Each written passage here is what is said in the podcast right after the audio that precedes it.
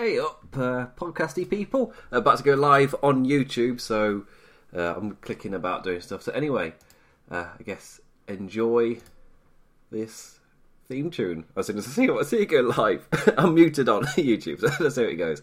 Right, the amazing starts this. The first time trying it. There's a delay as well, so I can't even check if YouTube's working. Right, here we go, I think. A bit confused. Anyway, here we go. Three, two, one. Playing the theme now. Ten.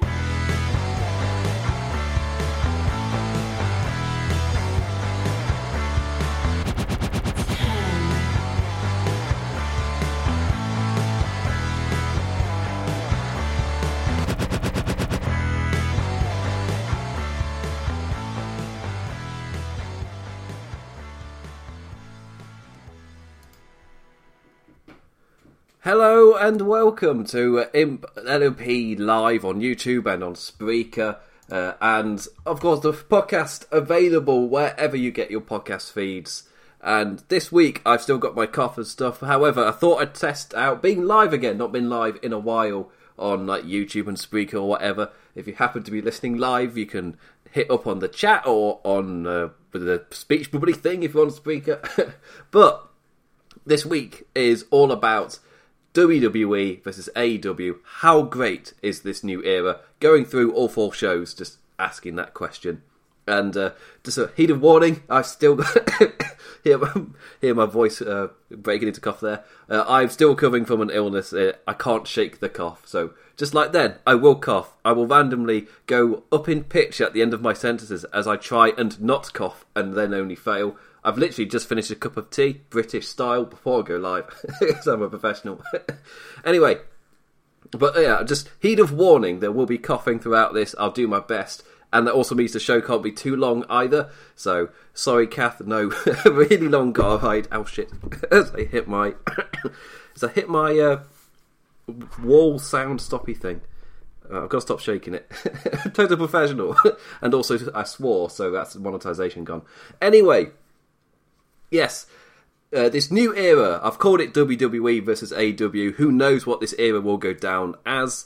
Uh, you can't call it the Monday Night Wars, it's obviously not on a Monday. uh, and yeah, era of the Wednesday Night Wars? I don't know, it doesn't really feel like a war. It, or era of competition, that's a crap name. Let's go with that. Uh, but anyway, uh, we've got Uh, the Wednesday night block of N X T and Dynamite going head to head. We've got Monday Night Raw with Paul Heyman at the helm. SmackDown on Fox with with things. God, this cough is more consistent than I thought it would be. It's it's uh it's an interesting era.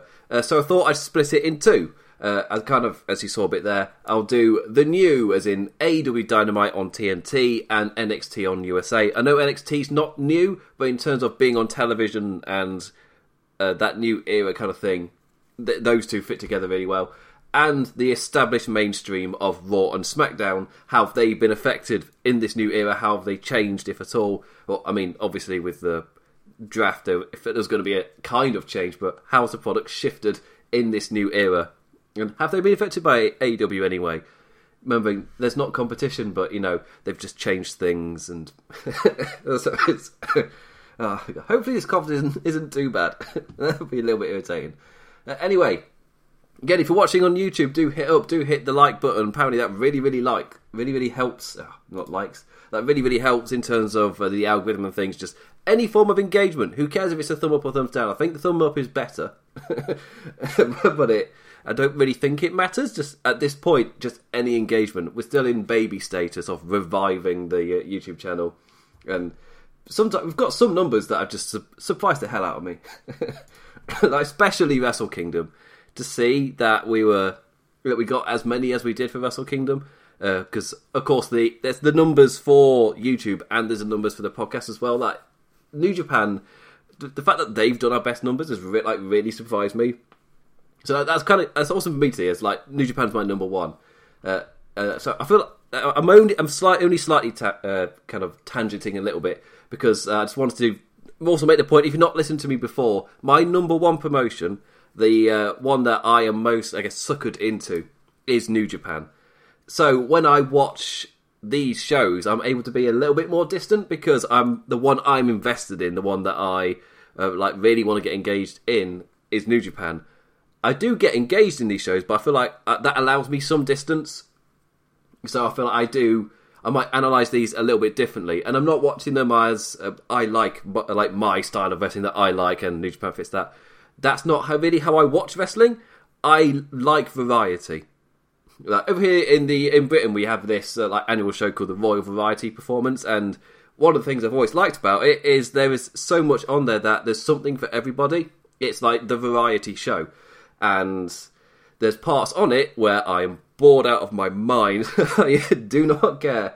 Uh, I'm not a man of musicals, so whenever they they bring on what the latest, I was going to say Broadway show, but it wouldn't be Broadway, whatever that equivalent is over here in the U K, proof I'm not into that world.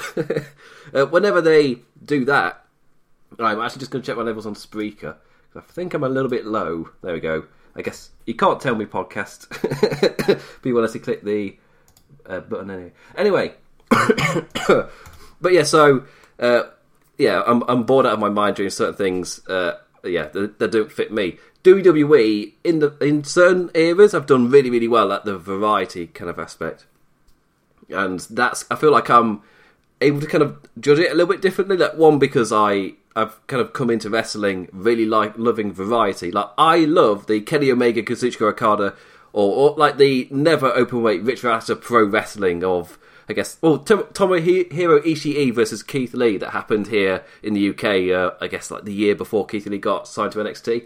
Um, search that out, RevPro. I think they uploaded it to YouTube if you want to see Keith Lee versus Ishii. Oh my god. That was my match of choice when I went on the Keeping It Strong Style podcast. Just like, oh, such, such, such a legendary match.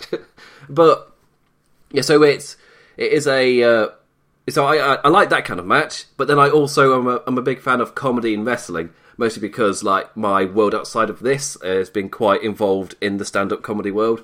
So I'm a, a man that's that, yeah, it's always a kind of supported comedy and uh, been invo- involved somewhat in stand-up comedy behind the scenes, and that because I'm a fan of comedy that I really respect uh, com- comedic wrestlers, especially ones that get over or the the good ones. Because that is really difficult. As in, it may look easy to, uh, I was going to say, the untrained eye. But it may look a little bit easy uh, to when you watch somebody who's nailed their act. But trust me, that took a really long time to get to. You don't just fall on that kind of uh, thing. Like, uh, the uh, big example is when you see a stand-up comedian on television and you watch his set and you kind of think, oh, I could tell a story, I could do that. You don't see... the months on end of testing that material out in nightclubs. Like, you don't see the amount of hours it goes into writing those, or the, just the sheer amount of effort it actually takes to get your, or the, the Missus Maisel Perfect Five. I think it was five set, or Perfect Ten, I can't remember. Perfect Ten might be a wrestling thing, that's why I was a bit confused. Um, but yeah, so I, I have a big respect for the variety of wrestling. So in judging things overall, again, I feel like I can step back a little bit, and because I don't have like one style of pro wrestling that is my style, uh, I'm uh, perfectly happy to have variety on the show. W W E has always nailed that, and they're normally pretty good at because they. I feel like they have to explain stuff to you to such an incredible degree that it's impossible to miss. and uh, but that's really, really good for painting the scenario. I guess, of the... I made noise. Uh, predicting the scenario of what is about to happen on the show. Like, the you will know what the angle is... What kind of angle is happening at all times. Uh, as in, like, Rusev versus Bobby Lashley and Lana.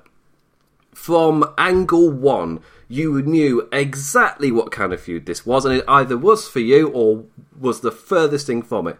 For me, uh, in terms of like variety, that falls into the category of something that I really don't enjoy in pro wrestling. I wouldn't say hate, I just don't enjoy it.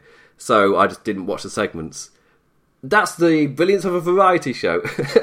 And, of course, being British. Because I'm not watching live, I can literally just skip past it. Uh, again, if you're American and you are watching live, you have a very different view of the segments you don't really enjoy that much, but... yeah, I can just wind through them. Uh, obviously, that's always how I viewed wrestling. So it's uh, kind of cool when that happens.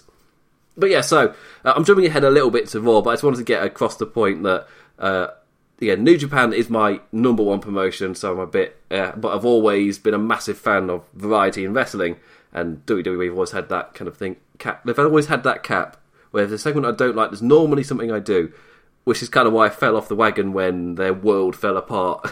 So it was uh, to rely on, I guess, the storytelling that didn't exist. And I'll get to that later in terms of the storytelling stuff. But anyway, let's talk about the new. Yeah, ten minutes in, I've blabbled long enough. ten oh one. So the A E, the A E W Dynamite, as my cough makes me speak weird, uh, from a lot of potential to smashing T N T's expectations, where they were expecting five hundred thousand every single week. The lowest they've dipped is seven. I want to say low seven hundred thousand, which is obviously to be two hundred thousand above uh, T N T's uh, kind of what they wanted. That's great, and to never, to, and for that to be your low as well. Like, they've jumped back up to nine hundred thousand. Their debut was one point four, which was never going to be sustained. But the fact they've jumped close to one million on mul- multiple occasions is quite. that's, that's not what I expected. I was expecting what T N T were projecting, maybe six hundred thousand. I think I went with. I was so wrong. Just they've been a way bigger a success than I expected, which is awesome. But uh, on the back of that, they have uh, of smashing those expectations. They've been renewed for three years, like really quickly, just months into their run. Uh, uh, and ever since that news came out, and then twenty twenty hit, uh, twenty twenty has seen the promotion seemingly improve week after week after week. Like every single week, I'm saying this was A E W's best episode. Uh, e- even Cody said it. If you've not watched his speech uh, after the cage match against Wardlow, that was uh, A E W have uploaded it. Cody Rhodes spoke to the audience. Uh, highly recommend you watch it. There's, uh, there's no babyface that gets the kind of like beloved reaction that Cody Rhodes does. It's it is like he's a friend in a way. It's it's like when Daniel Bryan was so beloved. He feels like he's got that in A E W. It's it's so difficult to do that, and the fact Cody has is. Like that for me, that is incredible. And uh, in terms of what that was setting up, A E W Revolution is next Sunday. It will be their second pay-per-view. And yeah, what an episode they gave us this week to send us into the go-home. Like, after this episode ends, I'm just sitting there thinking, well, what are they going to do for the go-home? Because this episode was so damn good at kind of moving the stories to the next... to that beat where it's now time for the pay-per-view and the stars have aligned. Uh, and like, every, everything's come together, and you can see how the pay-per-view's shaping up. And there's just there's just a few more notes to hit out next week, uh, and you don't know where they could take it. Like, what are they going to do with M J F to give him? Like, will they do something to give him nuclear heat going into Revolution? Is there one more thing? Or I heard the uh, Wrestle Talk guys uh, kind of theorise that maybe there's a chance that Cody could that M J F sorry. could do something, like everything he could, to make Cody hit him. So like their suggestion was, what if M J F hits Brandy? Because that was teased a little bit with the cage match, where he looked like he might hit uh, Brandy, and then on Anderson just like, out you go, chap. Just chucked over the barricade, just really nonchalantly. Like badass Arn Anderson. That was awesome. Uh, but, yeah, so what will they do to send you into Revolution? Like, with that, just amped energy, because I feel like this show was fantastic and carrying that over, which is a testament to how much the weeks of build have paid off. Like, this is long, the long-term kind of booking scenario, like, working an absolute treat. Like, this era, like this kind of era now for W W E, for me, it's their most exciting time because the Royal Rumble forces focus and relatively long-term storytelling for them. So, as in... directly, there is that run from January all the way to April, where it's like one long story, nice and tight, with the Royal Rumble winners. And for me, it's their most exciting time. The rest of the, especially twenty nineteen, was not a normal case in terms of how rapidly things were changing and all kind of all close and all over the place, and the resets that were happening. But it's, but WrestleMania gives them that focus. And quite often, uh, this this point last year was also great. And it kind of came off the wheels afterwards. But that forced direction really, really helps. And A E W kind of giving themselves, I guess, forced direction by... And by forced direction, I just mean you write to the pay-per-view and they're spaced out enough where you've got the amount of time to build to it. If, like, especially if... Like, we had the M J F turn happen at the last pay-per-view, and now he's such an established bad guy. And it's still the same feud. They've stretched it out really, really well. Uh, and when I'm talking about some of the W W E shows, I'll use the term never-ending feud, when they've been going on around the same length, but A E W has done so much better on kind of delaying it. But the big reason they can do that is because they haven't had that show in between. They've not had to have a match in three weeks. They've delayed it and done things to get, I guess, M J F over without him interacting with Cody, then enforcing the stipulation that Cody can't interact with M J F. Like, oh, it's built so damn well. But for me, the biggest rise is uh, Hangman Page. He his storyline with Kenny Omega is just a testament to the slow build.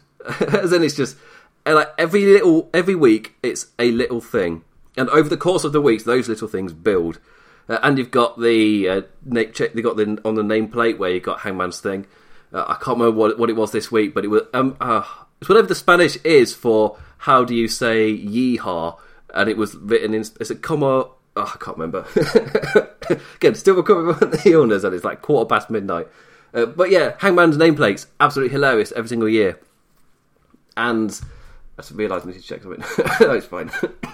And Hangman, yeah, and his storyline, like his potential slow heel turn, that has been uh, done so, so well. And again, with those little things over time, just one thing on top of the other, like, where he'll... Well, he gave the Young Bucks, like, nameplates for their future tag team championships, which was a mixture of a really nice gesture and an absolute dick thing to do at the same time. But because of the kind of, like, drunk drunk angle to it, it I, I guess the idea that he would do things without necessarily, like, thinking about it too much, and therefore, like, the connotations of what he's saying is kind of lost. Like, when you're drunk, sometimes that happens. And they're playing with that really, really well. And it obviously with him and Kenny Omega as tag team champions now going against the Young Bucks at Revolution that was set up this week. Oh yeah, it's built so damn well. I don't want to go into it too much because on this on this uh, network we've already had Dynamite After Dark, which broadcast live after the show. That was put on YouTube earlier today and be out on the podcast feed as well. Uh, and the Kingdom of Honor Patreon. There's it, yeah, there's so many different ways you can listen to Dynamite After Dark, but.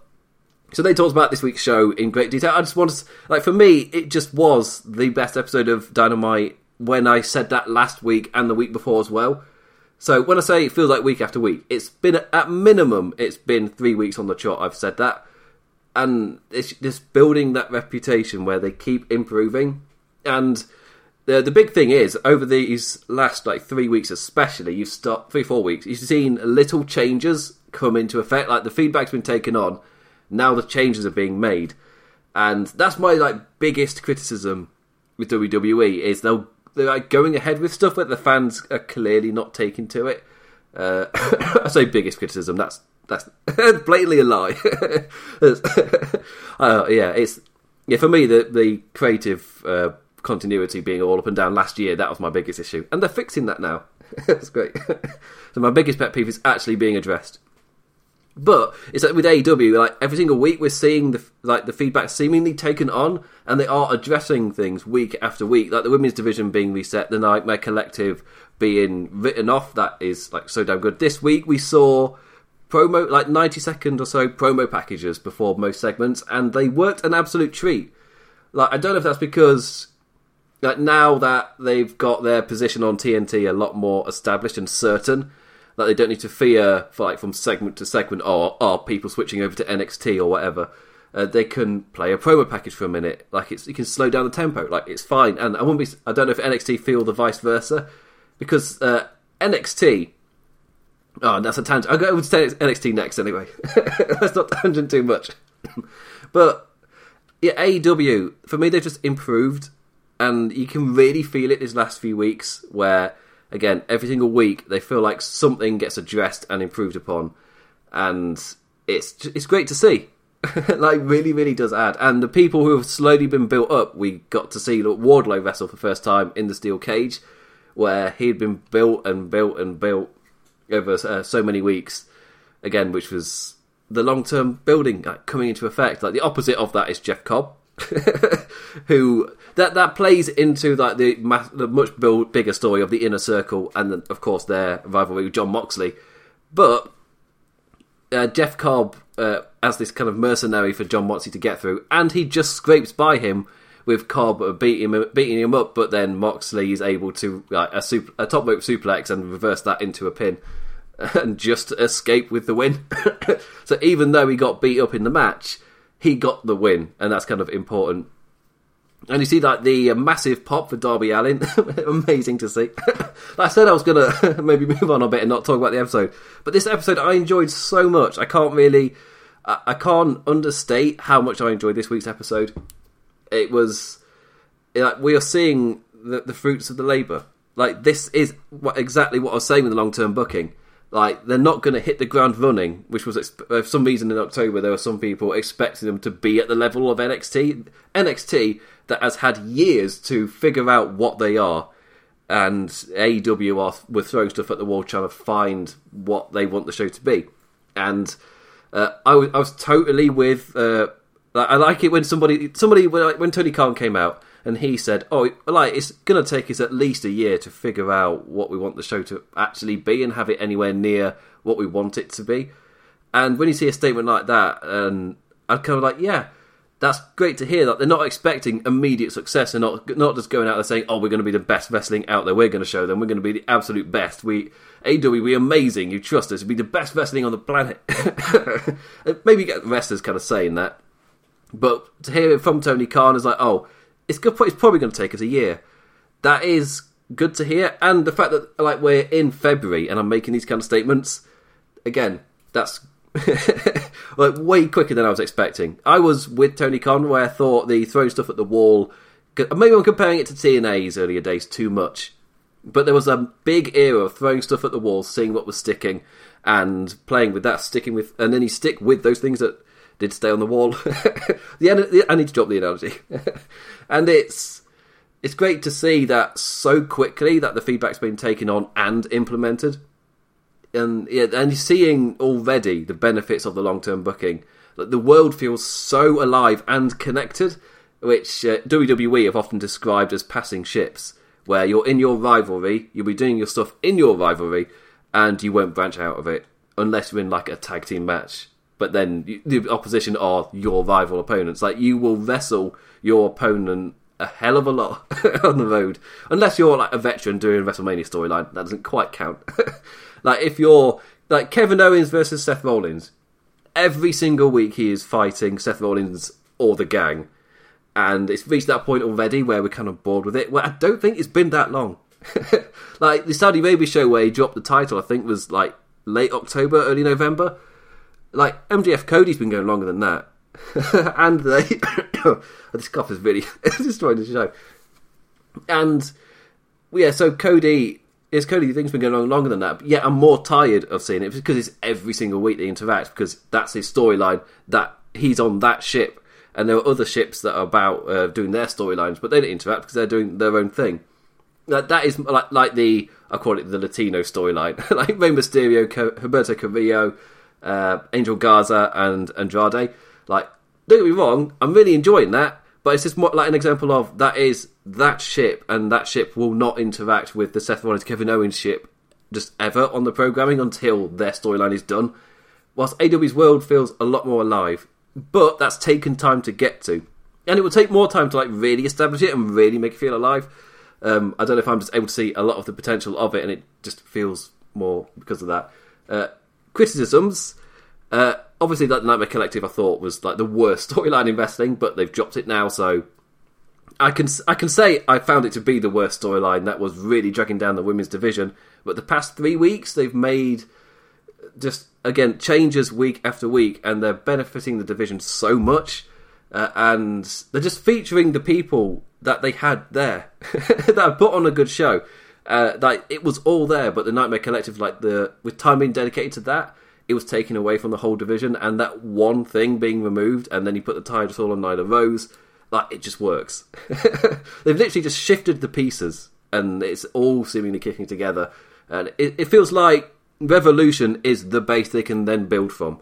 Like, I'm not saying the division is absolutely perfect because they changed the champion and they featured some of the wrestlers. Like, no. Uh, it feels like uh, if none of those is the base, then Revolution is where they've actually built the foundation to then go a bit further. So that is... Yeah. But other con I'd say maybe is the... When I say the tag division, I mean the actual, I guess, long-term tag teams where they'll go out, they'll have a match, it'll be fun, but it's not really more than that. Uh, and... But they're doing, I guess, in term, I guess, looking long term, they're doing an amazing job with the Hangman and Kenny Omega storyline, which is now playing with them facing the Young Bucks. I don't know if Revolution could also be the launching pad for that. Like, just like, what do you do?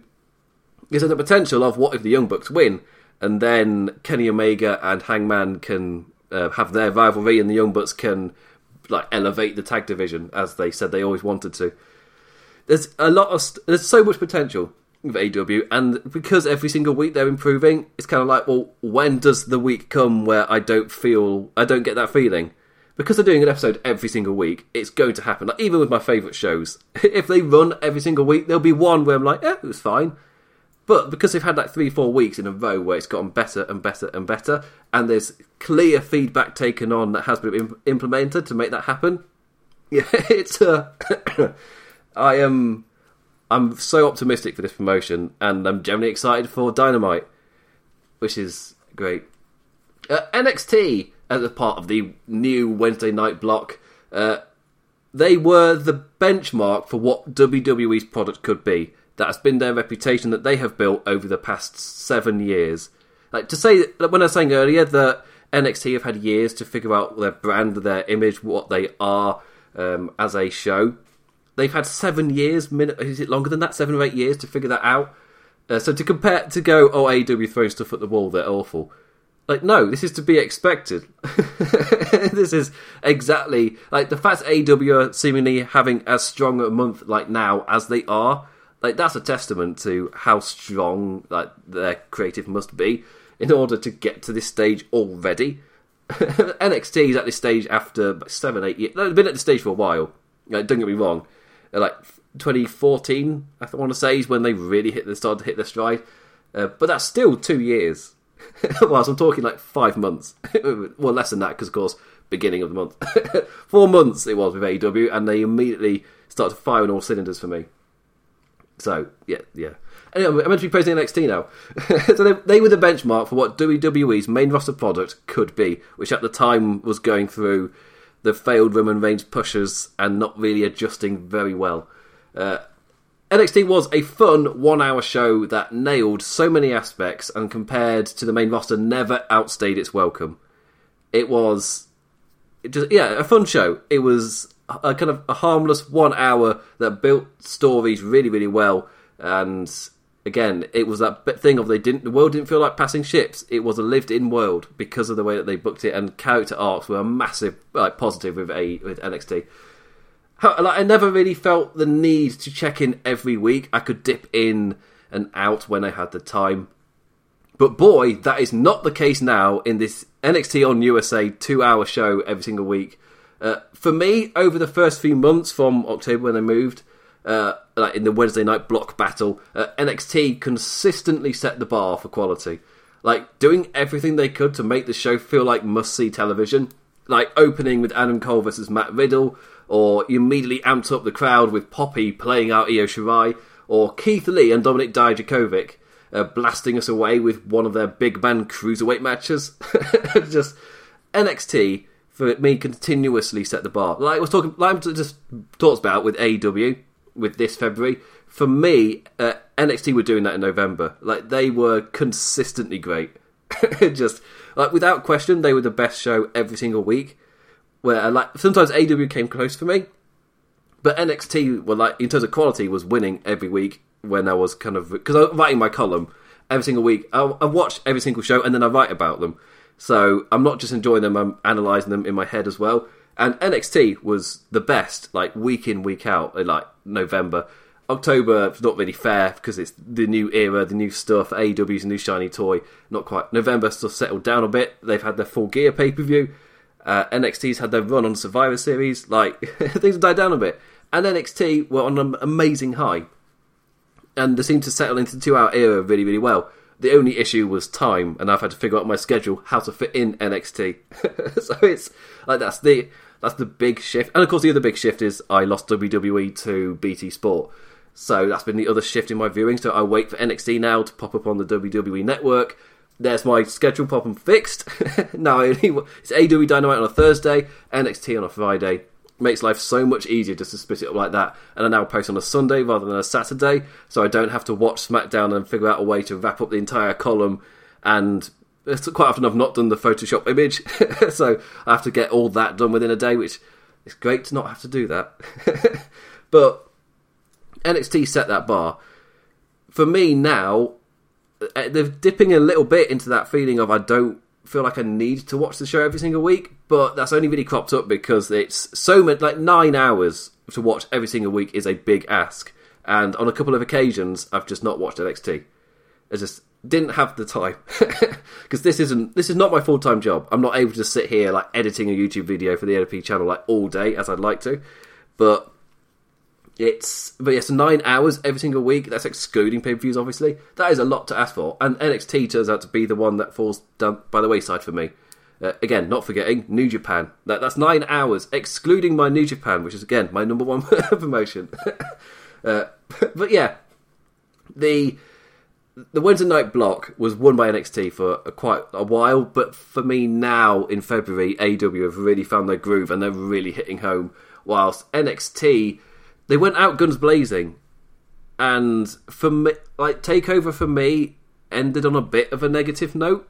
It was one of those where N X T, you could easily see N X T being great with the twist that they ended with, but the actual match itself, I was kind of thinking, like, am I getting burnt out on this? Uh, actually, Mafu of Botchamania uh, hit on it really, really well, where every single match, if they play out at that lightning pace, everyone kicks out of everything, crazy mental speed, uh, you're fine with it for, like, the first couple or few matches, but by the time it hits the main event, you're sick and tired of it. And, well, I wouldn't say sick, you're just a bit tired of it, and it doesn't get that reaction out of you anymore, because you just, you've seen it all night. So when somebody kicks out of finisher number two thousand of the night, that's an exaggeration. When Gargano kicks out of the two thousandth super kick, or something, uh, it gets no reaction. And take, so TakeOver for me ended on a note where I, it, the match wasn't getting any reaction out of me. Like, it did not do it for me, which, like, I felt a bit down. That meant, so that means I'm coming into N X T this week not really super amped, because the twist was like, oh, they're doing Ciampa Gog- uh, Gargano again, because they weren't able to do it last week, last year at WrestleMania season. So yeah, do it again. That's nice. But I, I would, I'd be lying if I said I was invested in the story or the characters. It's more of a, oh, that's nice for them. Like, I'm not invested. And part of that is because the match was yet another kind of thirty minute finisher kick out kind of thing, and I was tired of it by that point. Uh, A E W's shown me that you can do that kind of style, but all, but also get you invested in the characters. Like, to be fair, N X T's shown me that. It's just the structure of their show tied me out a lot more compared to A E W, which has got that variety, which is uh, the point from earlier. N X T doesn't have variety enough for me. Like, there's there's subtle changes. Like, for me, Finn Balor Gargano stood out. And I rib- I ribbed on Gargano earlier, but his match with Balor was arguably the one that match that didn't have that issue in terms of the uh, massive finisher kick out. it, um, yeah, his match with Finn Balor was the one standout where they had a solid wrestling match, and it it ended just it didn't end it didn't go on too long for me. It was a it was a long match, but for, I personally feel like it ended on the right note. Uh, maybe one or two late, but that's a bit over cynical. I enjoyed it. um, it wasn't that match that kind of tied me. So that was great to see, but overall, if they all go at that same tempo, then there isn't really going to feel like there's much of a variety compared to A E W, where there's so many different styles, and there's uh, so many kind of types of wrestling that people enjoy, especially with Cody being a massive fan of that older style. We've got the brawling nature of Jon Moxley. Uh, you've got, again, the mental spot, uh, spots finisher kick-out style of the uh, Lucha Bros. Uh, you've got the story that's going on with Kenny Omega and, Hang- and Hangman. It's like, cough. You've got the Beast, Nyla Rose, and uh, her now dominance over the division. There's so many different styles that it lends variety to the show, and if there's one criticism of N X T, is that coming out of TakeOver, I felt like, because there isn't that much variety, am I starting to get tired of this a bit? Uh, and could that be uh, yeah? I, could that be why I tune out every now and then? I, I don't know, because I've already called it, like, they were trying to do the best to make it must-see television. When I watch it, it's a solid show. I enjoy it. But it's that, I guess, the variety of A E W and the long term of kind of building the characters really benefits them. The biggest hindrance of N X T is they are a developmental. They are the feeder system for the main roster, and eventually these stars they're building up are going to move on. And the time invested that A E W, that A E W will be able to reap the rewards down the line in terms of setting things up. N X T can't do that. They can do it from like takeover to takeover, but they can't go too long term in terms of generating that investment, because they'll move on to the main roster. It's, yeah, it's it's interesting. I know I said I was going to be praising N X T because, again, I called it like the best show for me, but there is, it is an important thing where it, like, as we go long term, like N X T were kicking ass for those first two, three months, but now A E W have been kicking ass for this last couple. And with N X T, I kind of, TakeOver left me on a bit of a sour note, and of course I've not watched this week's N X T yet because I, uh, again, live in the U K, gotta wait for it to go on the network. It's, it's up now, but I'm busy. And the other thing, I can't just sit there watching wrestling all day. I've actually got to do the work. But yeah, for me, they've both had their A E W and N X T, so the new Wednesday night block. They have re- revitalised my wrestling fandom in this new era. I can't understate how important they have been in terms of me still watching uh, American wrestling, uh, as American mainstream wrestling. Um, like the A E W, N X T, and that Wednesday night block, both shows are responsible for keeping me as that fan. Uh, again, uh, part of that is because it uh, gave me the idea to write the column, and that column has really helped me every single week. It gives me a structure to watch the shows. It kind of forces me into it. Uh, even though there's no opinion, never comes into it. So, like with most people, it'd be like, "Oh, should I watch SmackDown this week?" With me, it's, oh, it's Saturday, I need to watch SmackDown for the column. Like, it's never a question of whether should I or not. Uh, so, in terms of keeping my wrestling fandom, that's really, really helped with this new era with Wednesday Night Block. Solid wrestling every single week. Like I was saying, uh, I, was, I was thinking, am I getting tired of N X T a bit, and am I leaning more to towards A E W? I still really enjoy both shows, like, every week. And as a fan, there's nothing more I can ask for. So that's great. Uh, but now to the main rosters, the established mainstream shows of Raw and SmackDown, the ones that have been in your house for decades. The the brand in W W E has been in the house for for half a century, if not more. Because I can't be asked to do the maths. half a century, uh, century now. It only takes you to the seventies. God, it's longer then. uh, but Monday Night Raw, uh, in terms of like short term. They've gone, of this era, they've gone from Rusev versus Lashley and Lana to a solid month of consistently great T V. Uh, saying Raw has improved in this new era would be an understatement. Uh, the revelation of main event Drew McIntyre, the Monday Night Messiah in Seth Rollins, uh, Becky Lynch versus the Kabuki Warriors. We had Charlotte Flair in there as well, but like Lynch versus Asuka has been like an, an amazing feud for the women's division, uh, for the Raw Women's Championship. Like, it's really elevated that belt after Becky Lynch had a year where she didn't really have any super strong contenders. But you are now at the point which is entering WrestleMania, having had a really long reign. So that really puts a lot of emphasis on it. So I really need to cough a bit. Uh, there's been the solid pushes of Ricochet, Aleister Black, Buddy Murphy and Drew McIntyre that have done so much to flesh out the show. Yet there's so much more substance to each episode.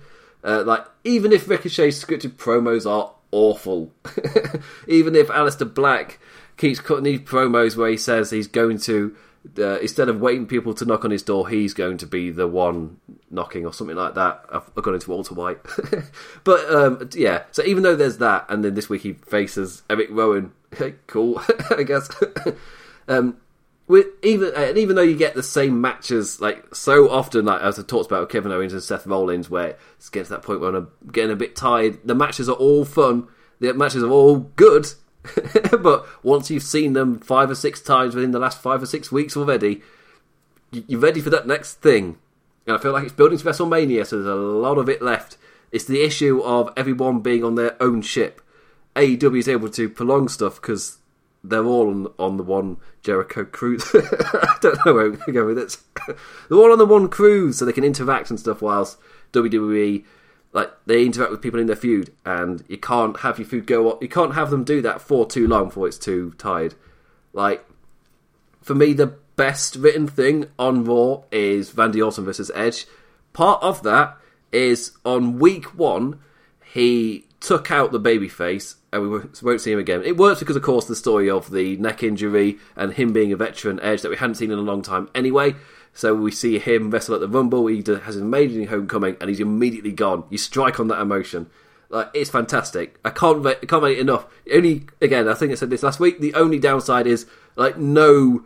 Uh, good God. I need a cough button. I, I can't mute myself on, like, everything. I got, like, three things up. uh, but, yeah. So with... Um, what was I really talking about? Oh, that cough has absolutely ruined me. So I try and figure out where I was. Ah, oh, sod it.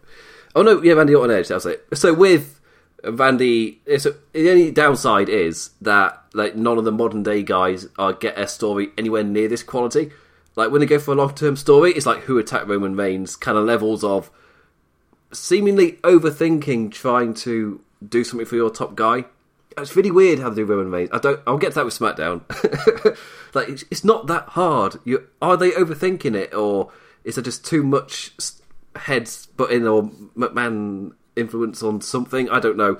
It's really weird.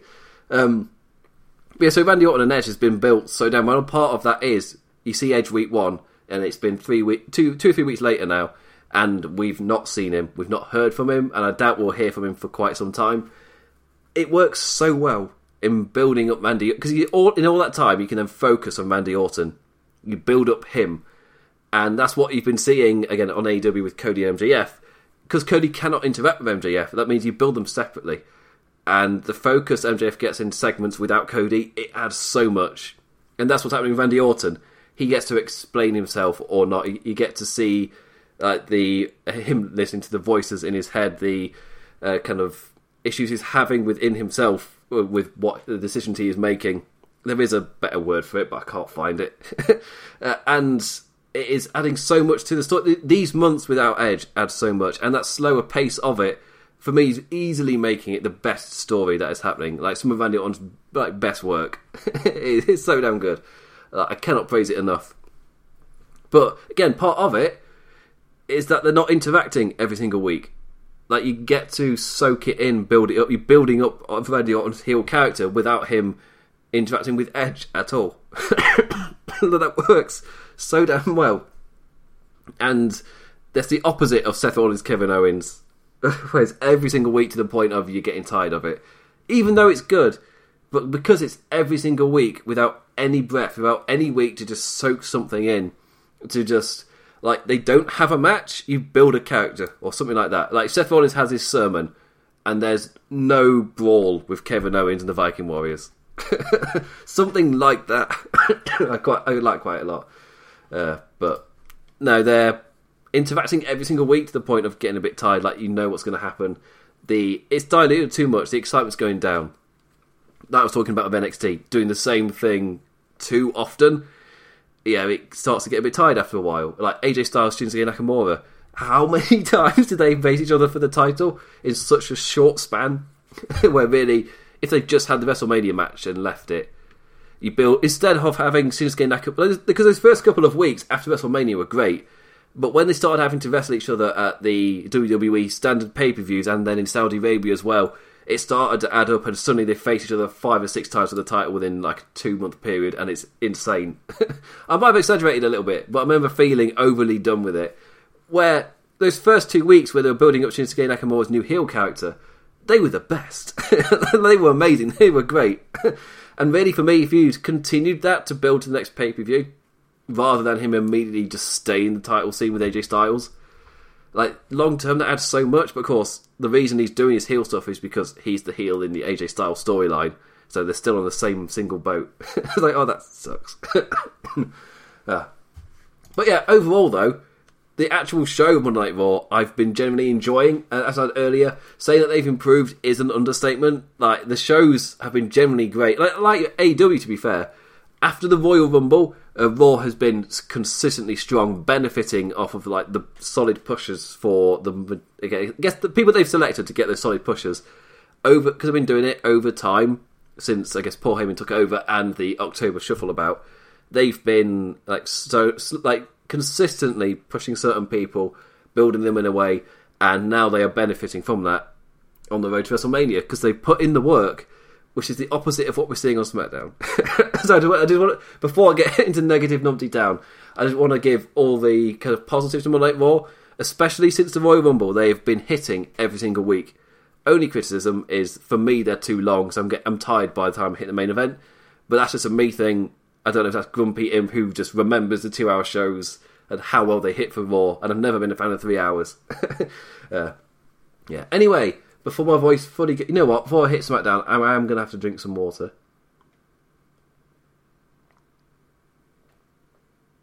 Yeah. So I suddenly realised my chest hurts from coughing so much. This has not been a healthy show to do.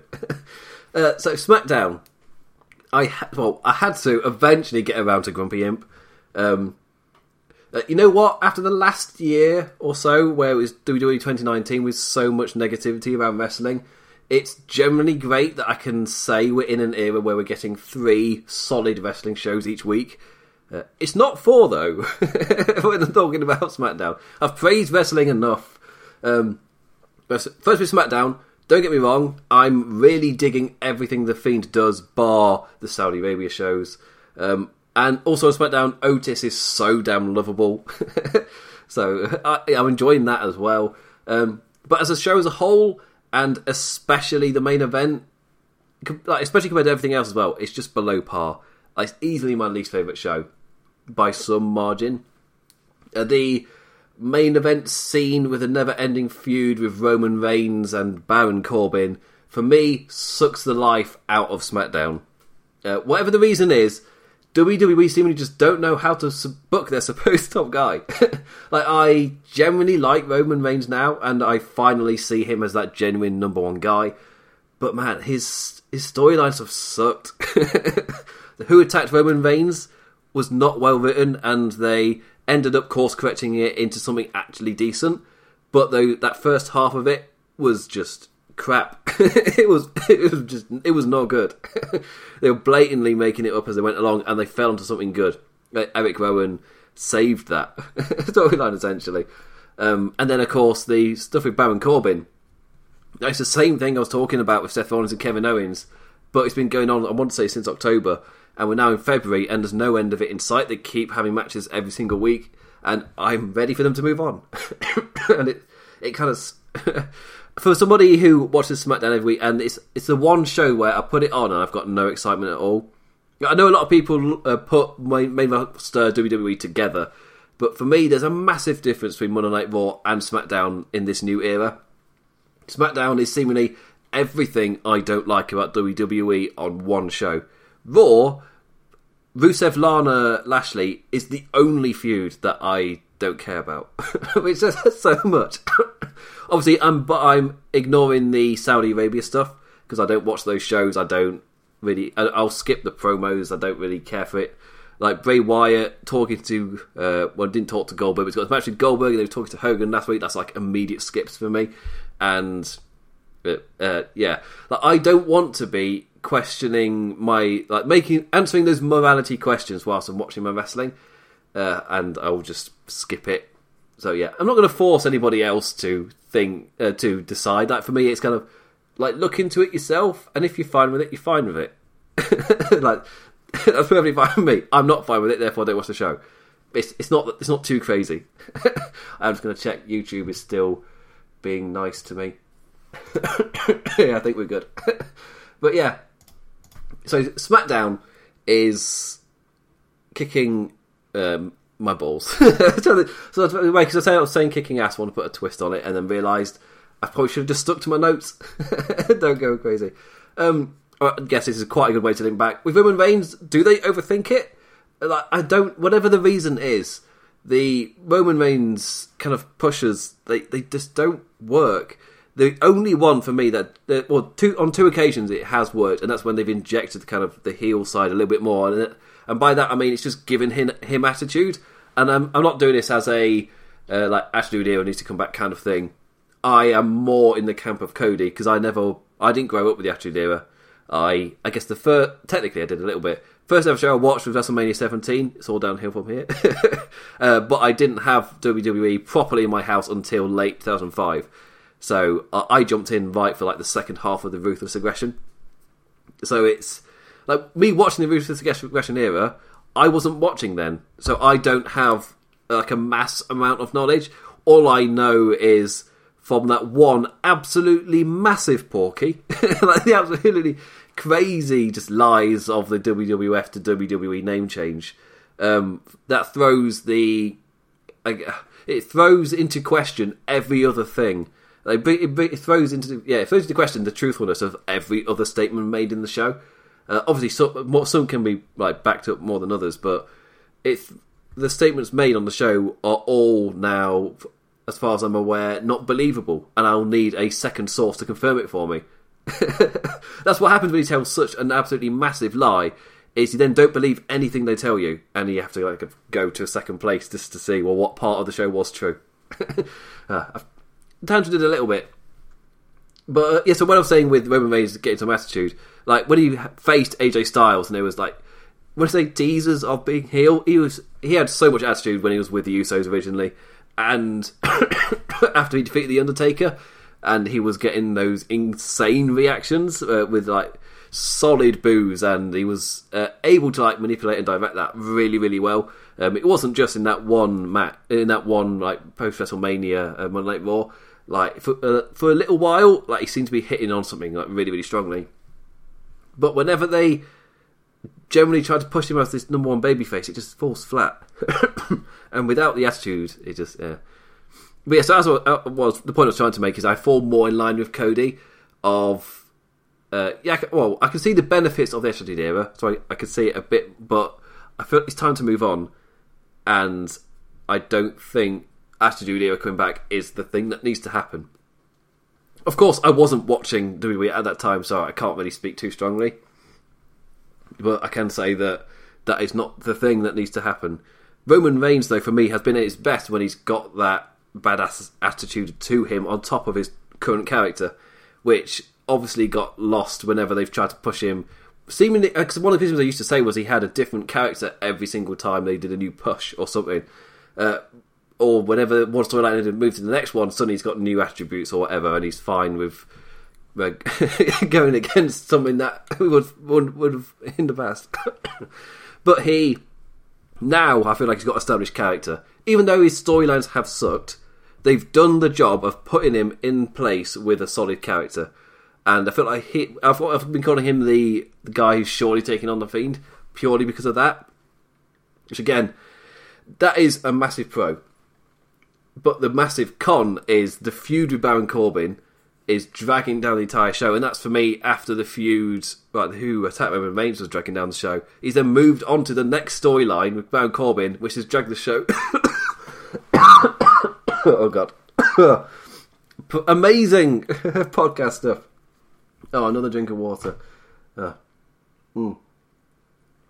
Oh, A E W Aftershock next week with Jan. Oh, I'm going to have a massive cup of tea for that. This is what I'm like at like one a.m. Never mind four or five when we go live with that. Thank God I can have a cup of tea right in front of me. Uh, but anyway, uh, yeah, SmackDown for me, it's the one show I'm not enjoying. And when I talk negatively about W W E, I have to sometimes like check myself because I am aware that really it's just SmackDown. Like, a lot of the cons are associated with the one show. And in that, the one storyline. But because that storyline is the main focus where most of the energy goes into, like, creatively, that, it, it says something to me. Where the main event just dra- drains the life out of the show for me. And that sucks. Uh, I'm not excited with the show opening and closing and mainly being focused on that. Like, the fact I'm not invested in it, like, it really... It drains my excitement, which again sucks. But in terms of this new era, I don't really know what I could say has changed for SmackDown other than moving to Fox. I feel like, in terms of SmackDown, Fox has been the biggest influence, not the, I guess, All Elite kind of thing. There might have been little tweaks and changes, but nothing major. So I wouldn't say that like the main roster for W W E has been that impacted, really. Uh, but we're seeing things like um, scrapping scripts for promos, which that's been one of my major things. Like with Ricochet, the, like the amount of times where you hear promos and they, they don't sound like people, or I think the, uh, the phrase used before is they're interchangeable, where you could have what Ricochet come out, or you could have uh, Kevin Owens come out, and like Kevin Owens is better at kind of making it more unique with the way he says it. But in terms of what is written, you could literally swap one person out for another, and you wouldn't be you wouldn't notice the difference. And that's a really massive con for me, because if if you give more like bullet points to the person, they will automatically make it their own because they've kind of got to.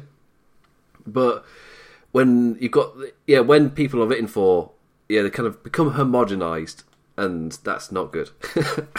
So yeah, two little changes like that, because A E W with their the way they do their promos, that's a massive pro, and like immediately that was the thing that in terms of like comparing in those first couple of months, like immediately A E W not having scripted promos was a major plus. So if W W E kind of shift back to that, or even if it's just one show, that is a major pro. Uh, and in terms of the analysis again, like in terms of Raw and SmackDown, Raw for me is mostly positive, generally enjoying it. SmackDown is the only show where it feels like it feels like the negative side of W W E from these past few years is still there, uh, but there is consistency. It does feel like a world that makes sense, and the ground hasn't fallen out beneath it like it did last year. So it's a lot more stable. It's one of the things where it's good to have like storyline consistency and uh, character continuity, like. But their storyline basics, the fact that W W E have now got those, is an improvement. That is good. They're a lot more stable. That's great to see.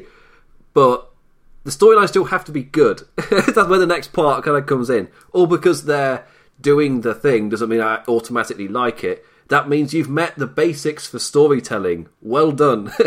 And I dropped it earlier.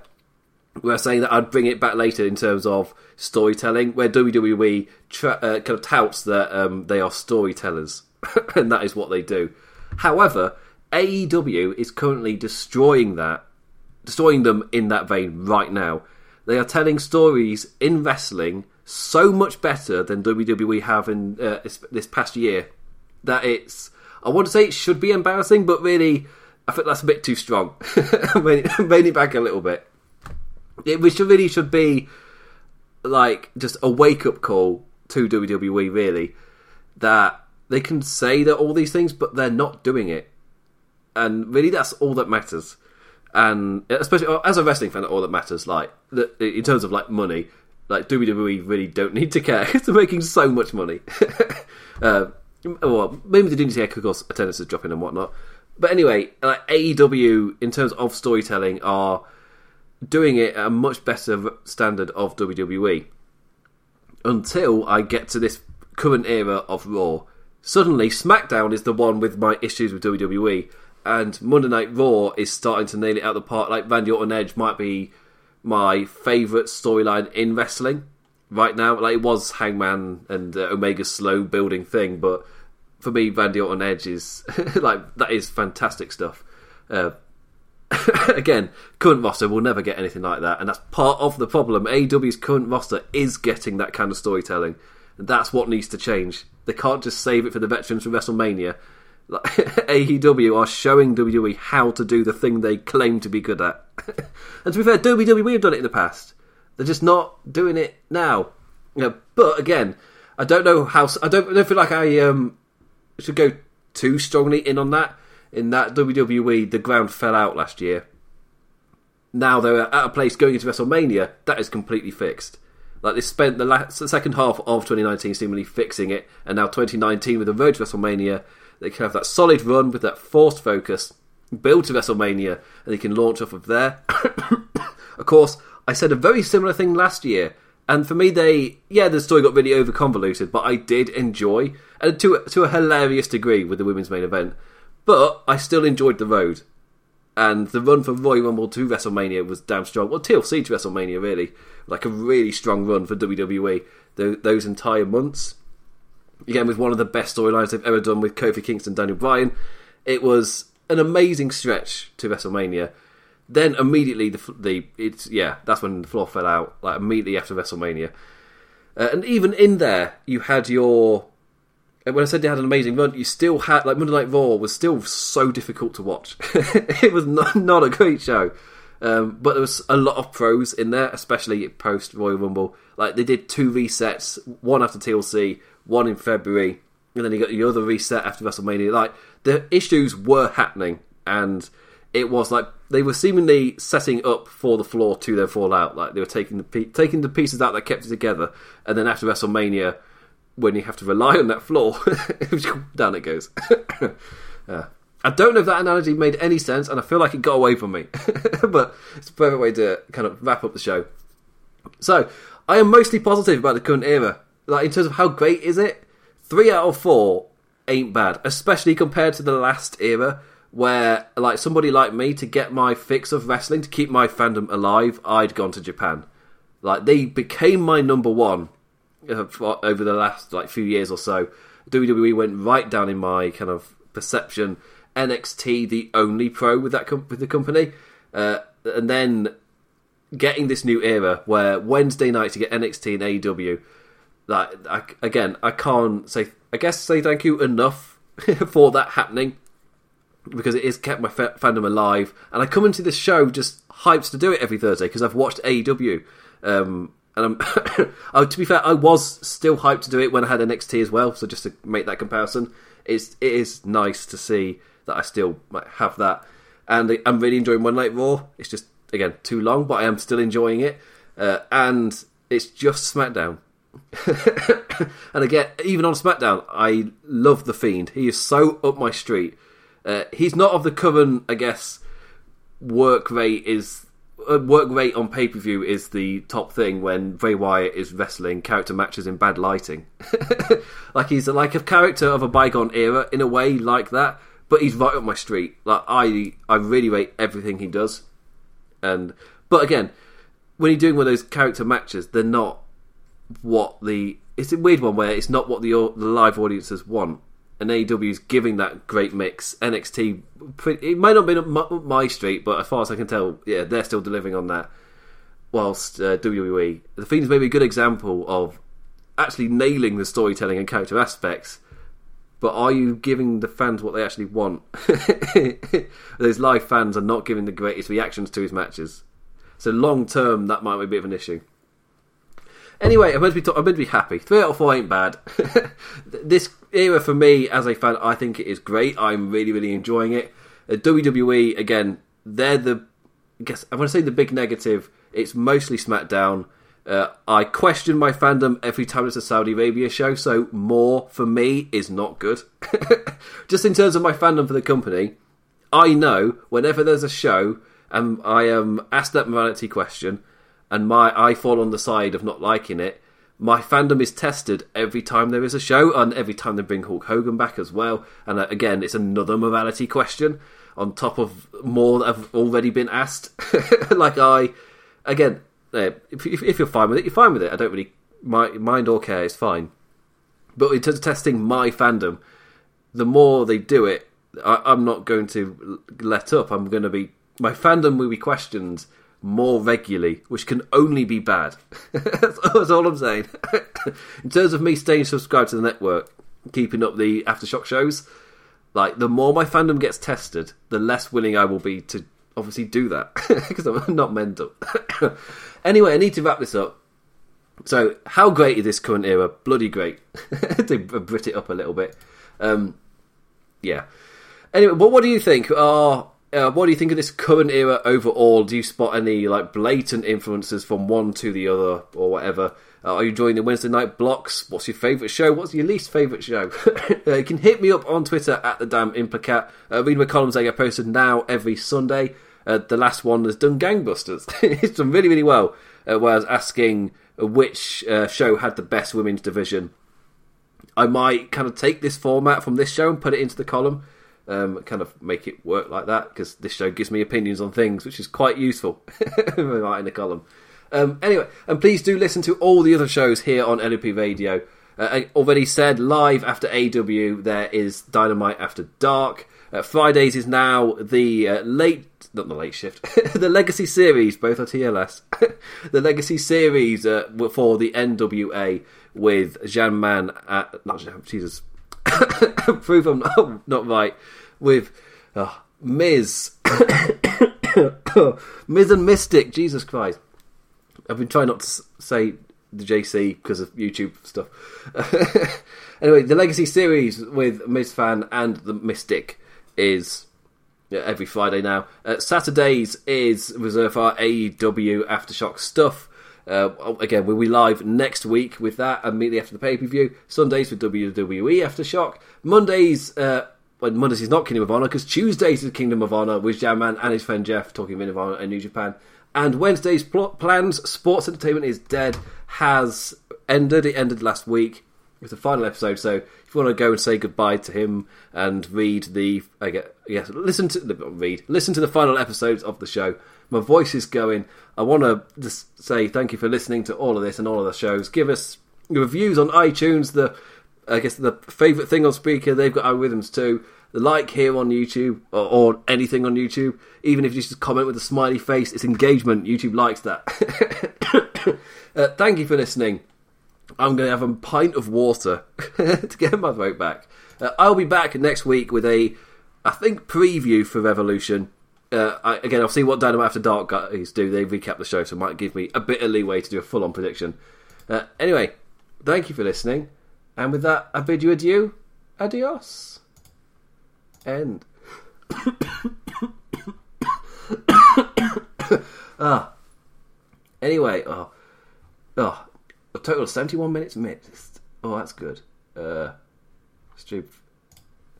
I don't know where I'm going with this. Anyway, thank you, podcast people, for sticking around as I click about on YouTube like a really sane person. Let's end the YouTube stream. Uh, they're gone. Oh, right. I am going to go to bed. Thank you for listening to this, uh, YouTube uh, podcasty people. I'm now going to play the theme because that's your bonus. Anyway. Join me next week. Oh, I need to turn off. Good night. ten